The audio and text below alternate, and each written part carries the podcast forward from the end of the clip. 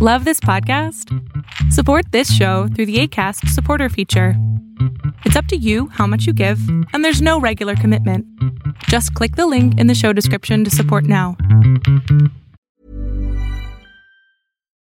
Millions of people have lost weight with personalized plans from Noom, like Evan, who can't stand salads and still lost 50 pounds. Salads, generally, for most people, are the easy button, right? For me, that wasn't an option. I never really was a salad guy. That's just not who I am. But Noom worked for me. Get your personalized plan today at Noom.com. Real Noom user compensated to provide their story. In four weeks, the typical Noom user can expect to lose one to two pounds per week. Individual results may vary.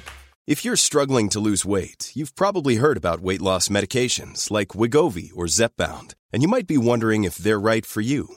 Meet PlushCare, a leading telehealth provider with doctors who are there for you day and night to partner with you in your weight loss journey. If you qualify, they can safely prescribe you medication from the comfort of your own home. To get started, visit plushcare.com slash weight loss. That's plushcare.com slash weight loss. plushcare.com slash weight loss.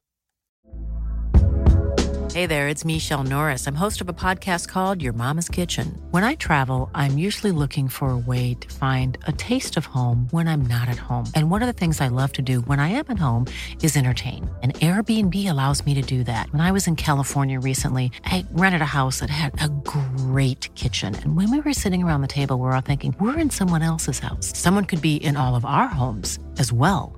If you have a home, but you're not always at home, you have an Airbnb. Your home might be worth more than you think. Find out how much at airbnb.com/slash host.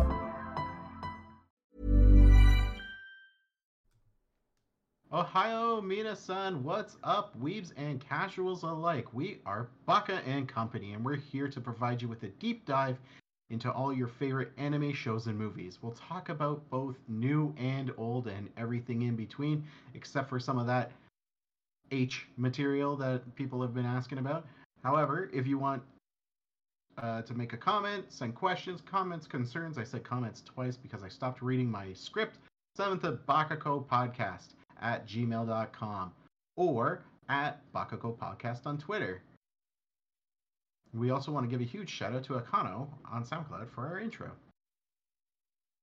On this show, as you can see, we have myself, the sleep deprived detective, Drew Tendo64. We're going to also have the vampire of our hearts, Frankfurter. Coconuts. And the Moe Cafe made magically average. What was the first word? Moe. Moe. Moe. Yeah, like Oh. cute, right? Coconuts. Oh. Oh, not coconuts. Well, yeah, maybe not there. What are we doing today, Drew? Today we're going to be talking about Call of the Night or Yofu Kashi no Uta. And that took me three times to try and pronounce earlier correctly, so I apologize. You Or may better known recognize as the lo-fi anime. You, the lo-fi. your apology yes, has yes, been I accepted. do get that vibe. Yeah. the studio behind this is a studio by name I don't recognize, but then by looking at their last few shows, I do recognize. It's called Liden Films or Leiden. You might have heard of them before from Tokyo Revengers. And that's how like that clued in my mind. Okay, okay, I see this jam, I see this style. Oh, they're doing My Um, Master Has No Tail this season. Interesting. Yeah. Oh, nice. Suppose a kid from the last dungeon boonies moved to a starter town. Everyone's favorite isekai. Oh, they had the best. That was yeah. I watched that one. I I regretted it. I watched the first episode I was like, okay, this is interesting. Watched the second episode, tuned out immediately. It's the same Couldn't jokes over and over, but it is what it is. Yeah. Thankfully, we're not reviewing that one today. no, that's next week. Um, so directed by Tetsuya Miyanishi. Uh, he is the chief director for this, but he really hasn't done much other than storyboarding and mostly being an assistant director uh, for various shows. Uh, the his directed partner is Tomoyuki Itamura. Uh, did a lot of directing on the Monogatari series, like five, six, seven different ones, uh, as well as the main director on one of them. And yeah, so you kind of get a, a very story heavy vibe from what they've done. but also mixed in with a lot of mustache twirling and subplot. This is the second. Sorry, I'm just gonna do a side note. This is Yeah. the second uh, episode, aka Baka Bites, and then this that fucking magically average is just playing with his mustache. He just can't keep his hands off of it. It's like a, a child discovering their wiener for the first time. I I It's don't understand face why I'm being. Listen, I'm on mute. I'm listening. I'm doing my mm-hmm. own thing. Just leave me the fuck alone. God. You just don't like- pay attention like, to the everyone- man in the yeah. Discord box. Well, Okay. and no one. If, if if you're listening to the podcast, you'll never know. But you two goobers always have to call me out. So I'm just Well, gonna. I'm gonna. sure- I'm gonna put up like a just a like a a video blocker, just so that when I I could just twirl my mustache in Get peace. a cardboard cutout. Just Whatever. get a cardboard cutout just of yourself. just become a piece of paper like Drew did. Yeah, Yeah. 2D. 2D. Yeah, 2D boys Become a for paper, life. paper model. There you go. Paper boys. so, um, just a little bit of a glimpse into the plot. I'll get into some of our characters in just a moment. But we have our main character, Ko. He's unable to sleep. He starts wandering around his town, looking for something to do, something that excites him, just kind of hanging out, stumbling around. And through his nightly adventures, he runs into Nazuna, who at the time we don't know she's a vampire. We just know she's another creepy person. And unknown to him, she's got some ulterior motives, and they start spending the night together, going on adventures.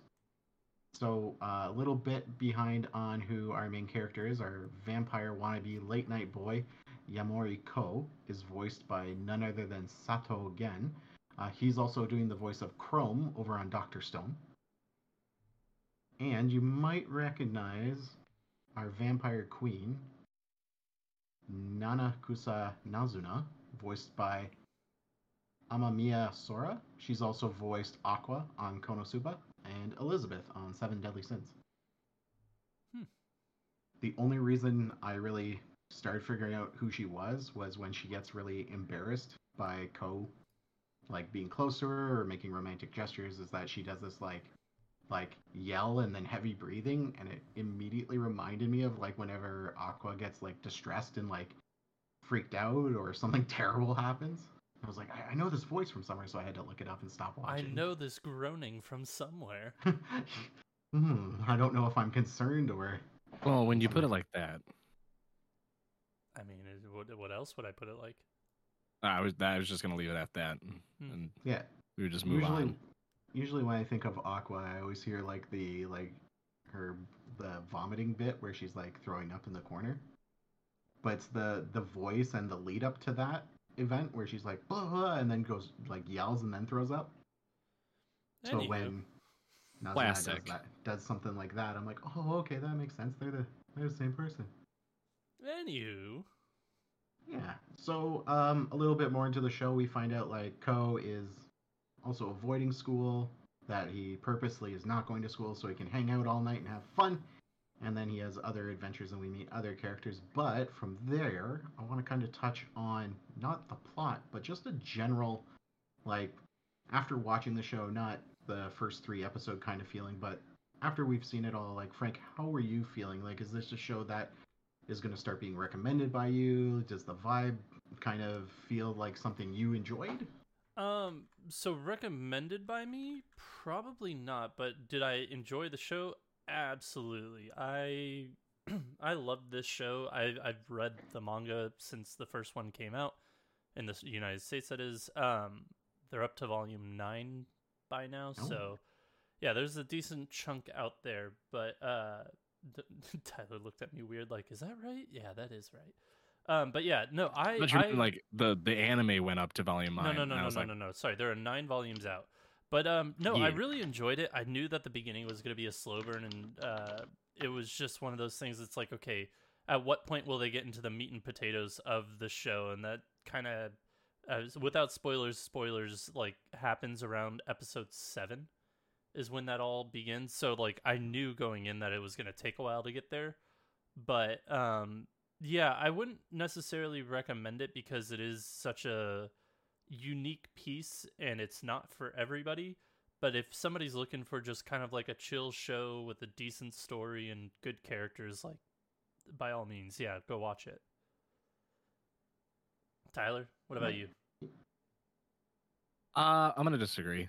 I think if if I'm gonna be particular, I think this is a show that anyone can get into. It's really simple. It's got some beautiful art to it. At least I thoroughly enjoyed it. I thought the environment, the way that they were able to make the nightlife feel like daytime and very vibrant was excellent. So it was very immersive in that regard. I think the characters are all good. Um, it's season one, so you're not going to see a lot of growth by any means, but I think that they've set it up well for what could potentially be, you know, future seasons where you see more plot progression and character development. And I think the music's great too. Everything about it is fantastic. I don't. Uh, there's really. I can't find too many faults in it. Um, I would say the story maybe halfway through, if you can call whatever it is a story, gets a little choppy and weird. But in terms of the overall thoughts and feelings on it, I, I think this is a perfect one to get into. It's got vampires. It's got pretty anime waifus. It's got a derpy main character that is still lovable in weird ways. Uh, and you get your, we'll call her quote unquote villain as well introduced. So you have the conflicts that are arising towards the end of the season. So I think, yeah, early people, you know, new anime watchers, veterans, anyone in between, I think I can pick up Call the Night and really enjoy it. Wow, because I'm kind of on the fence about the show as a whole, whereas yeah, your opinion doesn't matter because you don't like odd taxis, so we can just we can just go next on that. We can What, just uh, go like- next. I enjoy a slow burn, but when a slow burn, like I literally had to wait till a big event for this show to, in my mind, get good. Like I enjoyed the character interactions and learning more about like mainly Ko and like his friends that are still trying to connect with him, still trying to interact with him, even though he's up at 11 p.m. and they're out cold or doing other things, and then we learn he screws up his friend's sleep schedule. But whatever. I'm I'm fine with the the plot building to those points, but to me it felt like it did take a little bit too long. Only because the payoff is like Frank said, like episode seven we get more into like who the vampire is and and what they do and why they do it kind of thing, but also into like who that main villain is. And when you do get introduced to them you're like, "Oh, okay, this person's like a little shifty, maybe they're interesting, maybe they have something to do with this." But the real like story not happening till episode like 10 11 12 and then taking off for us to like season or sorry episode 13 being like hey here's why we want to be renewed and good news is they are being renewed. They are going to get a season 2 but i just felt it took too long to get there and the journey wasn't worth it. So i did enjoy it though. I I will counter. Granted, I'm also reading the manga, so and I, honestly, I wouldn't even call this a bias in that regard because I I feel like knowing the source material, it actually is a factor against what I'm about to say. But I think the entire sort of embodiment, like what Call of the Night embodies, is this idea that you can take life slow and it's okay. Like you don't have to rush through life. You don't have to be top of your class. You don't have to be the one that makes all the money. You don't, you know, have to rush into the next levels of your, you know, career, whatever it might be. Basically, it's just this idea that you can take life slow and however you want it because it's your life. And I think that idea and that theme sort of emanates in how this this entire season progresses and that it's a slow burn. Like it's meant to be that way. I've I've heard multiple people at this point describe, and I love the the the way it, it's being described like this too. That Call of the Night is like the lo-fi anime, like very chill, very relaxing, very soothing, and that's not just the music; it's the entire story, it's the characters, it's the environment, like everything about it. You just feel very relaxed. Now, granted, you have those jarring moments of like, oh yeah, they're vampires and they're kind of kick ass and whatnot, and you know they ha- you have some really intense fights and uh, scary, well, sort of scary scenes, we'll call it. But in in overall, though, it's really slow paced. But I think that that feeds into what they're trying to get at, or at least what Ko's trying to get at, in that I he wants to just live his life how he wants to. You know, he's not feeling the satisfaction of school. He's not feeling this drive like other students to be first and move on to uni. You know, he's in middle school, so move on to a good high school and then eventually university. Like he doesn't have that drive anymore. What gives him this sense of freedom and exhilaration is nighttime. Like all the things that happen at night when people are asleep and no one's around to watch. Like all these cool things are happening, and the night moves slower. It's you know, no one's running around, no one's bustling. Like it's everything's just slower.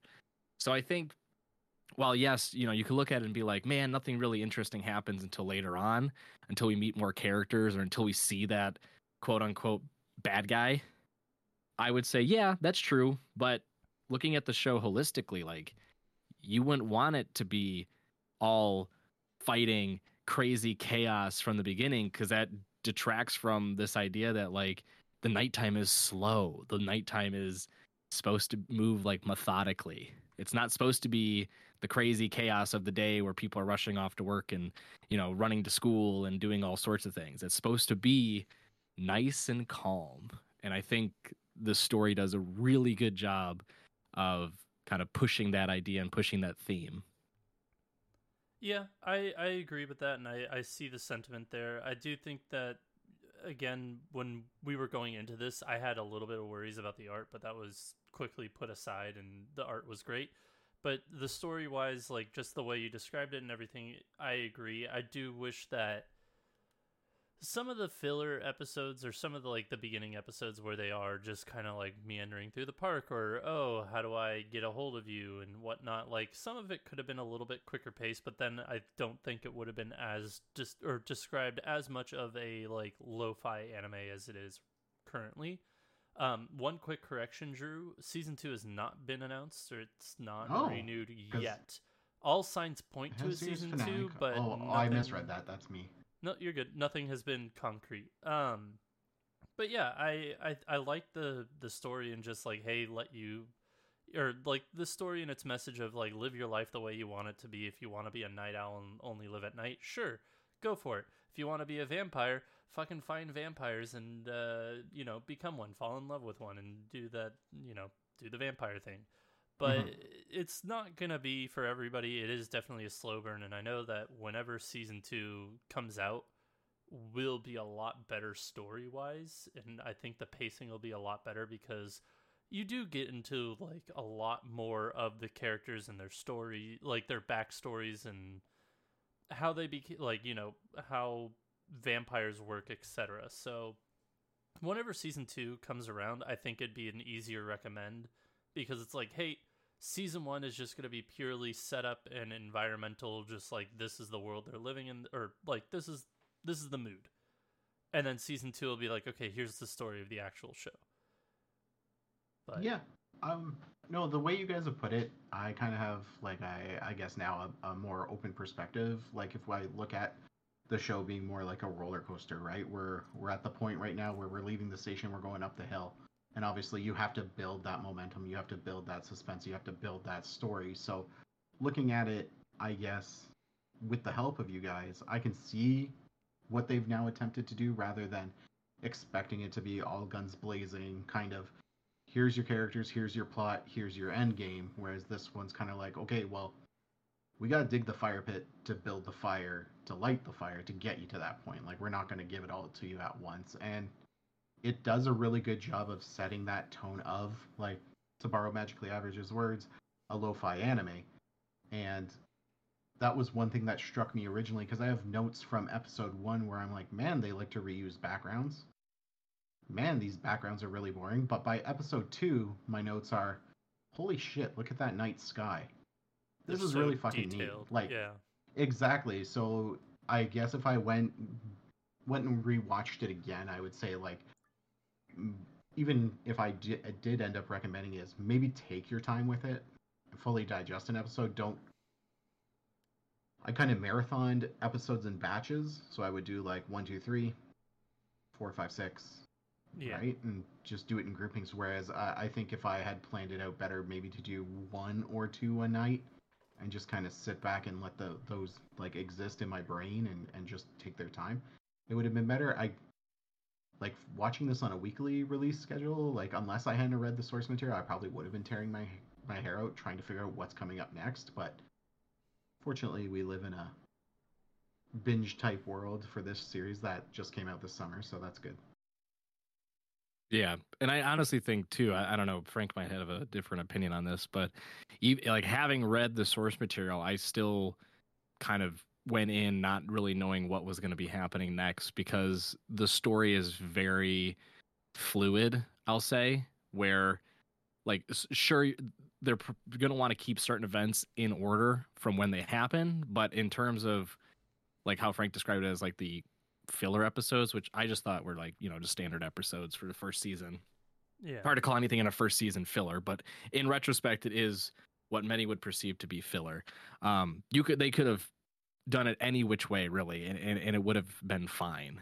Um, so I don't think it's it's any sort of show where you'd have to like really follow along episode to episode. So while probably would appreciate it more if you watched it, you know, week to week, uh, I, I think you can still binge it and still have the same appreciation. But yeah, to what you were saying, Drew, like I immediately picked up because it was so it was like the first thing that I noticed and I was just in awe by it. But the backgrounds, while they are reused, it's I think it highlights the fact that they're in this one particular area. They're in this somewhat metropolis area, I guess Yeah. we'll call it. But the thing that stuck out the most to me were the backgrounds themselves like the way the color palettes always matched certain purple. areas where they were at well so, So- the so like what i picked up on was like when it's purple that means like there's not a lot of lights on in the city. Like the city's pretty dark. So the purple was to accent the fact that yeah it's dark out but you know we still have to make it feel alive. Yellow yellow sky meant that there were some streetlights on in this scene. And sure enough like they'll pan down to the actual street view and there's streetlights everywhere. Like there were times where they really went kind of crazy with with the uh, sky palette but i think it it really was to accentuate like the entire feel of the nightlife like wherever the scene was going to take place whether it was in a park that's in the dark of night so it's the deep purple or if it's outside of a bus station where it's like this weird like hazy kind of Yeah. turquoise blue or down a busy street with a bunch of street lights so it's super bright and yellow like that those small little pieces while you you know you can probably pick up on here and there like to me those stood out as just another aspect of the show being like wow they they really spent their time and they really thought through like how they wanted to set up this because nightlife in some areas can be great. Like you think of like Las Vegas like yeah psh, that's easy. Basically Las Vegas lives at night. New York City a lot of other big cities across you know the world Tokyo even you know in Japan like have strong nightlives but in a smaller city where this is taking place like there's probably not you know the hustle and crazy and you know people flocking everywhere to go to bars and shows and whatnot so you have to make it still feel like it's enjoyable and it's exciting and they did that with the colors and i, I just was like man this is so pretty to look at like it's just it's so pretty Yeah. Yep. No, like if it, if it has one thing going for it, it is that it is very very pretty. yes Minus the weird vending machine faces and you're you're so on that and i don't understand why it's just the way don't they did the understand why. shadowing and everything. It was just so i liked it i thought it was cool it's so different. But yeah, like it's in like the one scene it's like the one scene from one punch when the mole guy is like crawling away and then saitama just shows up out of nowhere he's like found you it's like that but yeah, I want to I want to pivot into the plot a little bit more because S- So I know spoilers it ahead. did. Yes. So Wee, why wee, why why are you listening if you're not ready for spoilers?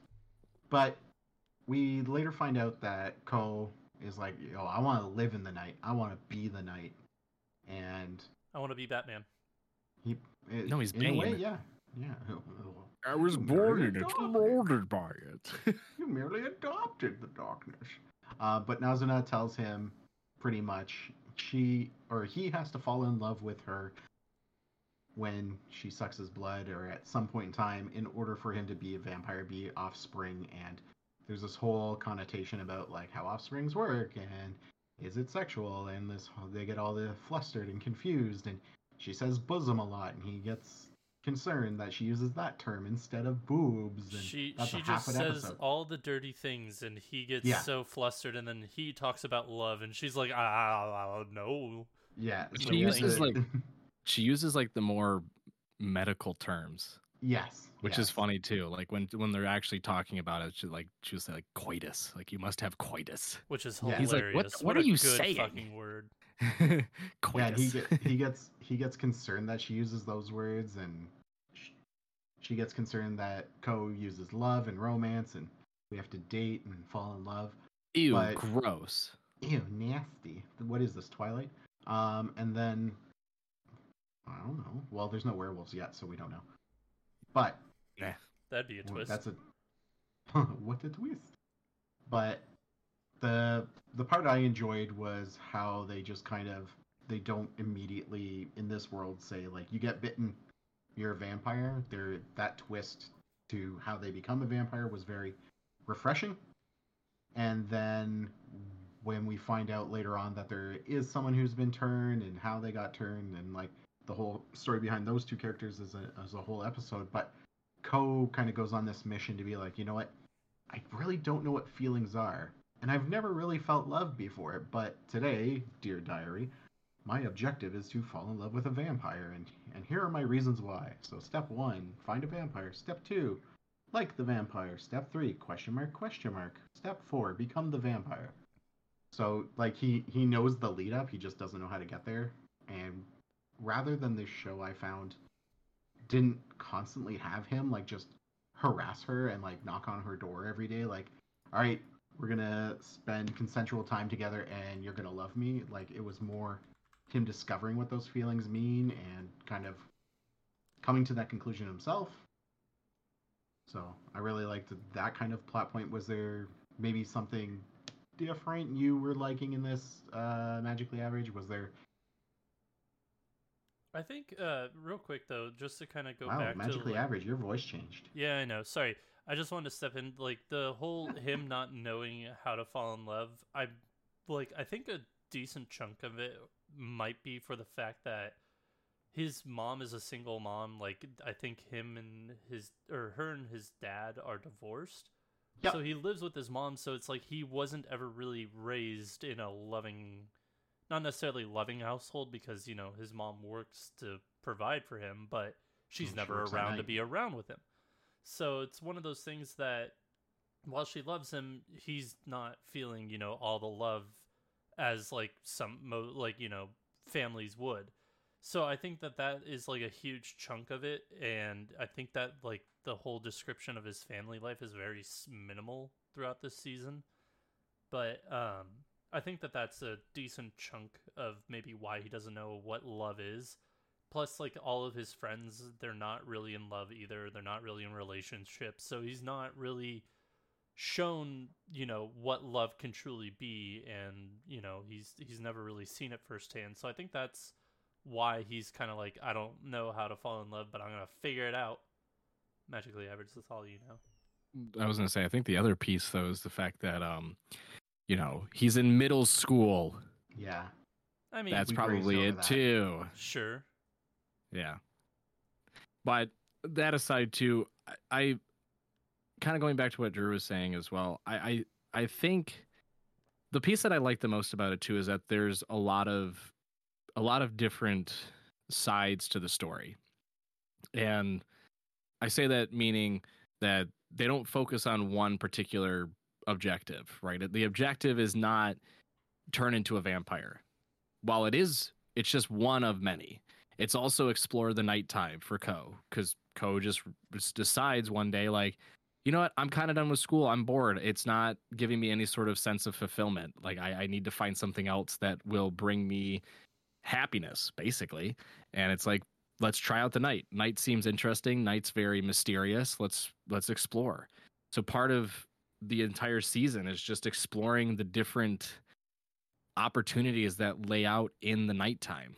What you know, what you can't do during the day.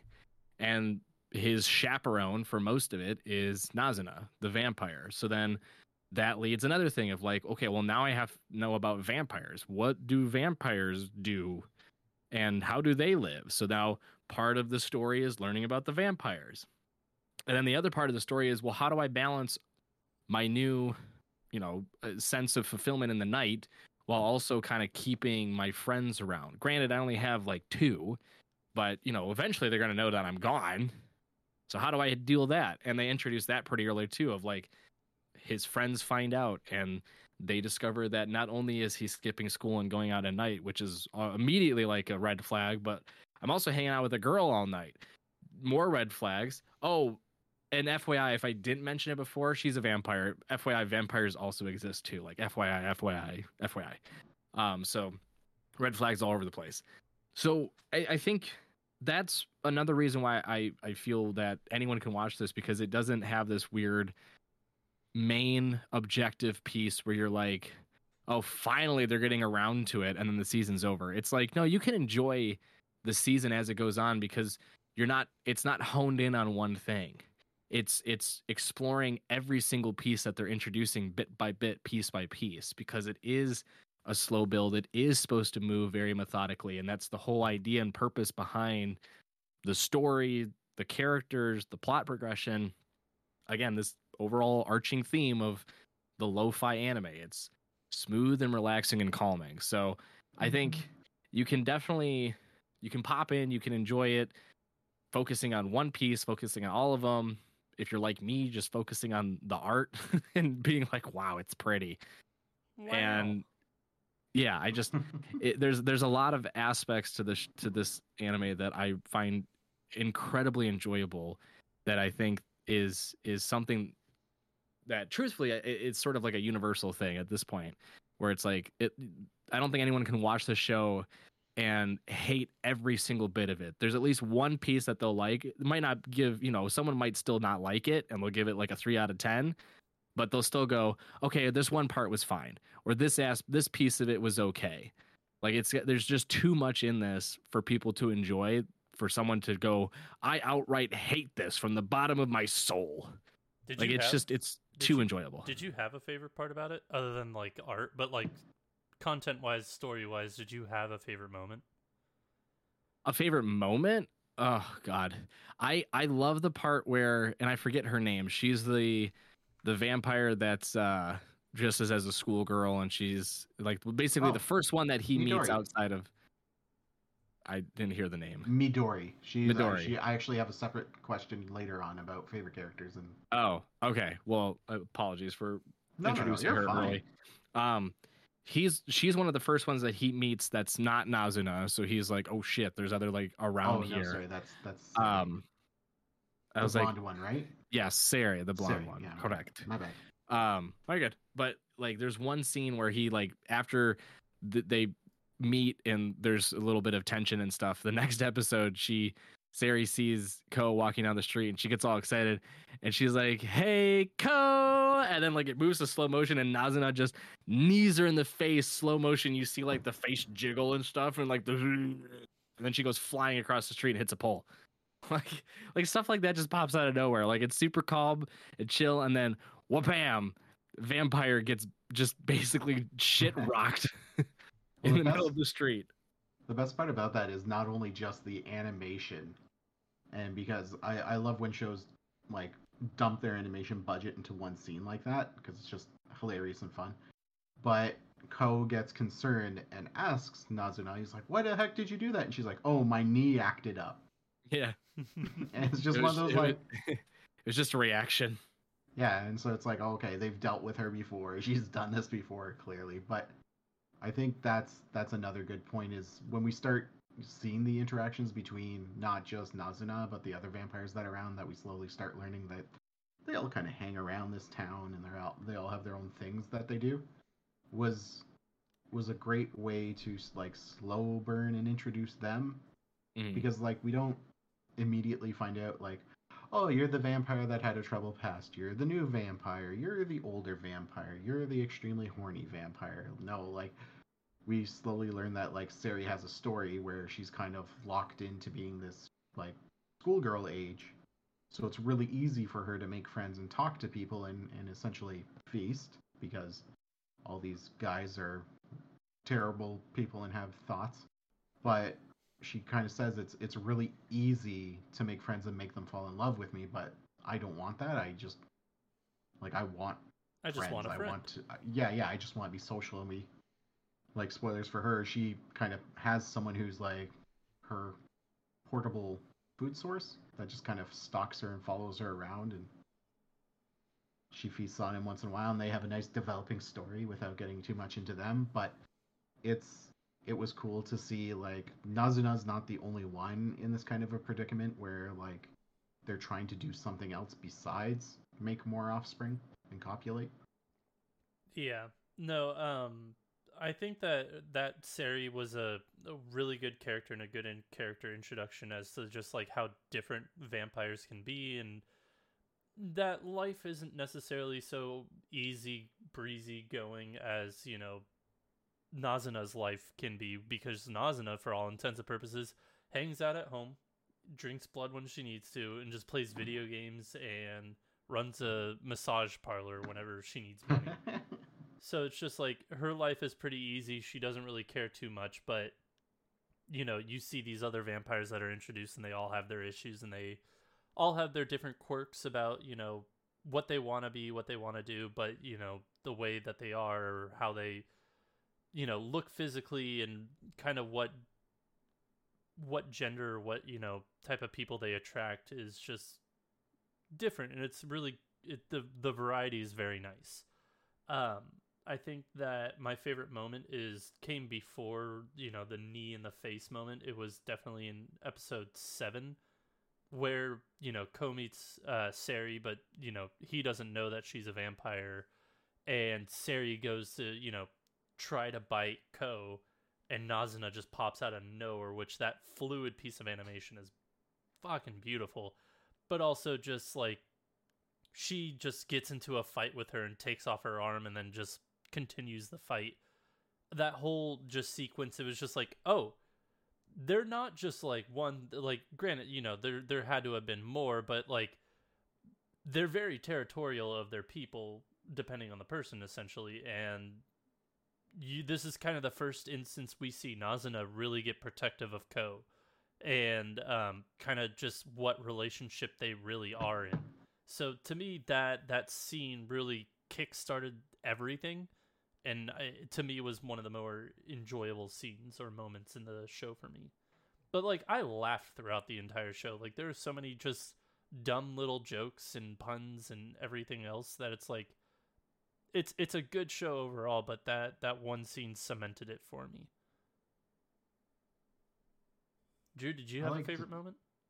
Um, I liked uh like the mini detective episode and not involving the detective, but the the the vampire cafe episode where they're trying to find out like who's oh. making scandalous pictures in the maid cafe and like with the peeping tom. Yeah, and like how we find out like people are actually enjoying Nazuna's service and how she can actually interact with the general populace yeah. rather than being the like loner vampire that she's been made out to be. Uh, and that kind of also like joins into like apart from the main characters, like I really liked Midori, the the vampire who's working at the maid cafe because like she needs a job. And now she's like making it out to be like it's a popularity contest and only the best and all this stuff. And like Nazuna just keeps like slowly like raising that popularity meter. And she's like why? And like she slips up a couple times and slips into like a very like aggressive like gnarly almost gangster voice telling her to like get bent and stuff and everyone's like no no no you're in public be professional and she's like oh i'm so sorry master just let just let it slip whoops yeah it just just kind of fell out and um I was listening to her and I was like, I've, I've heard this somewhere else before. And she's voiced by Ozora Naomi, who plays Uzaki chan. So. Hmm. Tyler, did you know that? I did not. Yeah. Sir, I love Uzaki chan. I didn't the- know that. that also led me to a couple times where like I felt the animation team kind of took some liberties with physics and what they decided to animate. Because when they get squished in the locker, it's like, thanks. I was watching this for the plot, but I see you have added two more plots to my plate. I mean, for all intents and purposes, like these people are meant to try and make like these vampires are meant to try and make people fall in love with them. So True. and and, and Yeah. it is built into the story that vampires are very act like good looking people. They are very Yeah. attractive by nature. So Well, and I think at that point it's also built in that the sort of vampire group talks with Ko and they're like, "Yeah, you're never gonna fall in love with Nazuna because Nazuna doesn't really believe in love. So you're basically just gonna have to pick one of us." And then it becomes like a, a race to see, well, who's gonna make Ko fall in love with them, or yeah. like Oh. who, Play- which one's gonna make Ko their offspring. So it was like a challenge with all of them. games, right? Speaking Yeah. of race, though, we never actually discussed that. Like in at- at the end of episode six, beginning of episode seven, Ko finds out that he doesn't have an infinite amount of time to become a vampire. He has to fall in love within a year. So there's Right. like for all the conversation we've had, keep that in the back of your mind of just like he's got a year. Otherwise, they're gonna kill him because they don't want secrets of vampires getting out. Which I think is hilarious because he has two friends that are very much in the know that vampires exist, and they have not been approached by the vampires to Well, our they don't knowledge. know yet. Well, sorry, the vampires don't know about them yet, right? That's probably one of those spiderweb plot points where it's like, But oh, they've been they've been keeping their this? eye on Ko You would think that you know they would know his friends. So I don't know. That was just one of maybe those know kind of but- weird things to me. Yeah. But it's one of those things like, we do we know like roughly distance, how close they're being? Are they using like ninja Well- hearing, whatever they might have, right? I mean, we don't, we don't even really have to go that far because there's the part with the detective, the actual oh, detective. oh yeah, And not only do Ko's friends see like a vampire firsthand, but then it's basically like this person's like, yeah, FYI, I'm going to protect you from the vampires because I'm going to kill them all. So it's like, oh, okay. So I guess since I've only ever seen a vampire attack someone, speaking on the, you know, for Ko's friends, like I've only ever seen a vampire get aggressive and almost kill me. Uh, yeah, I'm probably gonna side with the detective. So, Ko, what the fuck, dude? Why do you want to be one of these things, right? So you have there's like a lot of layers to it. Not only just the the fact that yeah, Ko has a year to live, but it's it's the now it's a it's a race against the clock to fall in love or to stay alive, like to not get murdered by this vampire hunter, or you know prevent her from murdering anymore by killing her. So again, lots of layers, and that's only just one piece of the story it's there's a lot of other aspects a lot of different little details that you pick up on as as episodes move on that you can you can focus on and enjoy and it still feels very like gratifying. It's not like a, ugh well they're already deviating from the main plot. This is boring. It's like no this is really cool. They're setting up a lot of other pieces that uh, make the the entirety of the show just more enjoyable episode to episode. Yeah. yeah, and I like I like how they capped it off with the the last two episodes where like Ko is given basically an information dump of like, here's Nazuna and like her not life story, but like generally what she's about. Here's the detective and like here's what they're planning on doing. So he's kind of got, got a miniature race against time there to like try and catch up to her, try and like feel things out because we find out like they have a, a falling out and shit goes Yeah. down. But Yeah. he's got literally has to catch up to her, has to find her to like really cement that like he's he's in this 100% now.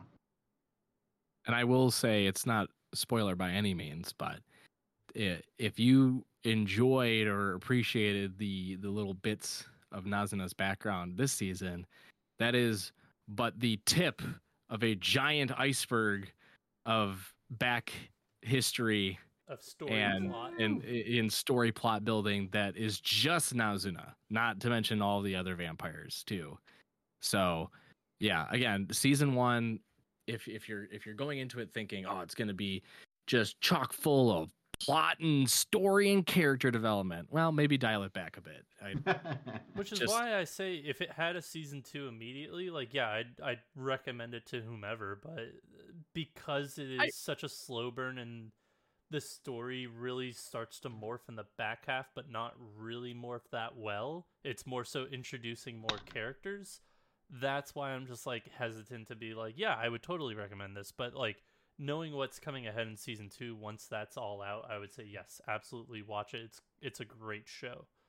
But- my my main argument to that point too though is that this first season doesn't set itself up to be any sort of finality like you don't get the sense that oh this is the end of it True. if you're going in if you're going in blind and not having read you know the manga there are other shows cough Gleipnir cough that do have this feeling of finality that eh, like you get the sensation that we're reaching an end point and it's not and it leaves this weird awkwardness when you, when the last episode ticks off so I think if you're first off just a side note if you're going into any anime season that is not set up as a single one shot solo season or limited series we'll say and you are going i need every checkbox nailed off. I need my character development, I need my plot progression, and I need some sort of conclusion or finality, some summation to this so I feel at ease. Then you are a sad human being, and anime might not be for you. I know, shock. Hmm. So I think that's you know that's one piece to keep in mind. I, but again, I'm going to circle all the way back, and this will be one of my final points I'll make. It nothing about this from the very start gives the impression that yeah, this is going to be quick. It's going to be fast. We're going to get into it. It's going to be hot and heavy. Let's fucking go. The moment that it starts, you're like, man, I kind of want to take a nap or like light a candle and snuggle up in bed and watch this. Uh, Like, it's very relaxing, very calming, and that's that's how everything moves. It's just don't think that you're gonna get thrown into a drag race and you're gonna scream from start to finish because it's not gonna happen. It's going to be a very slow, very methodical, very well paced and thought out show from the very beginning to the very end. So just you, you got to go in with that mentality, and I shouldn't even try to impress that on anyone because you watch the first episode and you got the music kicking in, you got the incredible background, you've got these kind of goofy characters at the beginning. like you just get this kind of at ease feeling, and that's just that's gonna be the most you're the highest of highs you're gonna feel. Sure, there's those kick-ass moments where there's fighting, and then there's some really slow moments, but your middle ground is just gonna be this huh, I feel really at peace and I just want to like make some hot cocoa, sit by a fire, pull up a nice blanket and just watch this. That's what you're going to do. Go do that. Go enjoy it that way. I promise it'll be the only perfect way you can watch this show. And especially with winter coming up, it's the perfect time. So go do that. Go watch it. Go. So I think that's almost a, a great way to start, like summarizing and, and ending this episode. Because Frank, uh, we'll get your final thoughts, but just with how we've discussed it, and it's almost like changed my process and my thoughts on this show while talking it out. I think having these sort of discussions, a podcast, whatever you you want to do when you talk about anime, is a great way to evolve your thinking. Because like I came in, and, and I'll be super honest, like I came in with mid intentions, thinking the show this was show was nice. I'm not jumping on the roof freaking out about it, saying it's best anime of this century or rather even this decade. But I had fun. I enjoyed it, but when you guys presented it to me in a different format, it's a slow burn. It's something that has to ramp up. It's something that has to eventually get a story. You're not going to get it all at once. I think looking at that, looking at it from that lens is a better way to view it. And I, I did have a, a good time watching it, and I've, I have a better appreciation for it now, hearing it from different aspects rather than just using my own kind of tunnel vision to say slow anime is slow. No, lo-fi anime is cool. Is is where I'll end it. But Frank, Um, final thoughts. I gave this because Mal doesn't have points, whatever's, whatever's. I gave it a nine on Mal. I'd probably give it an eight point five to eight point seven five, like somewhere in that range. Like I, I, it was one of my more enjoyable shows last season. Um, I think I enjoyed uh, Lycoris Recoil and Made in Abyss a bit more last season than I did this one, uh, for different reasons. But um, yeah, the show was brilliant. I love the source material, so I knew I was gonna like the show outside of the one concern for art, but that you know that was quickly negated. Um, I I really do like the show, but I don't think that I would recommend it to everyone because of how much of a slow burn it is and how little is kind of shown off at the end. Because I know that like majority of the people that I do recommend shows to, that's not their style. They want a little bit more meat to the potatoes. And we got a lot of potatoes, which is a good like it's not a bad thing necessarily it's just not everybody's you know meal of choice so while i really certainly did enjoy it i don't think that it's for everyone until a season two does come out and that's when i can say yeah watch both seasons I I don't know. I said everything I wanted to say. Really, my uh, my final thoughts would just be if if you enjoy, and I think I'm right in categorizing under the larger umbrella. If you enjoy slice of life, but you want a twist. You want that extra Mm. little added element to it. Like like me, like I Right. love slice of life, but I want something that gives it its unique appeal. That's why I like this season I'm really into do it yourself. It's got cool art, it's got a cool premise. I think it's adorable as all hell. It's lovely. Uh, for before, it was um, I don't know, name any of them. Bo- uh, Akebi's sailor uniform, uh, Aquatope on white sand. Like it has to have some unique element for me to really go, okay, this stands out above the rest because blank. And I think this Call of the Night eh, ticks off every single box that I would want in terms of a slice of life that's also unique. It's got the amazing art style, it's got the great characters, it's got the in- interesting premise, and it's got the feel and vibe of what I would imagine a nighttime anime being, which is to just beat a dead horse over and over again, lo-fi. Very soothing, very relaxing, incredible. So while sure, I can see your point of view, Frank, on maybe it's not being the best given the content you get out of the first season for you know to recommend it as an anime i still feel like if if you want to introduce someone to a slice of life you know don't show them the cookie cutter ones for slice of life like even the ones that i love like Naga- nagatoro or zaki or shit like even komi. Like i wouldn't even show them those. I would be like hey you want to look at like a really interesting one and if you can appreciate this then yeah you can watch other slice of lives and enjoy them too. I would show them this. I think in terms of uniqueness in terms of just again the overall feeling and theme and vibes of the entire show this stands out as a very very strong slice of life that gives all of your unique attributes in in a show that you'd want in in a very fun and enjoyable package. So that's my take on call of the night. You guys are both wrong and you're stinky. Okay butthead Well, I guess with that, thank you for joining us today. We appreciate any and all feedback. Uh, you can reach us out on Twitter. We got our link tree there. You can buy us a coffee, but at this point, I think it's going to get splashed in someone's face. Uh, but we look forward to chatting with you at Bakako Podcast on Twitter, at Bakako Podcast at gmail.com for emails. Thanks, everyone, listening, and I guess that was the call of the night. Normally, being a little extra might be a bit much, but not when it comes to healthcare. That's why United Healthcare's Health Protector Guard fixed indemnity insurance plans, underwritten by Golden Rule Insurance Company, supplement your primary plan so you manage out of pocket costs. Learn more at uh1.com. Back up.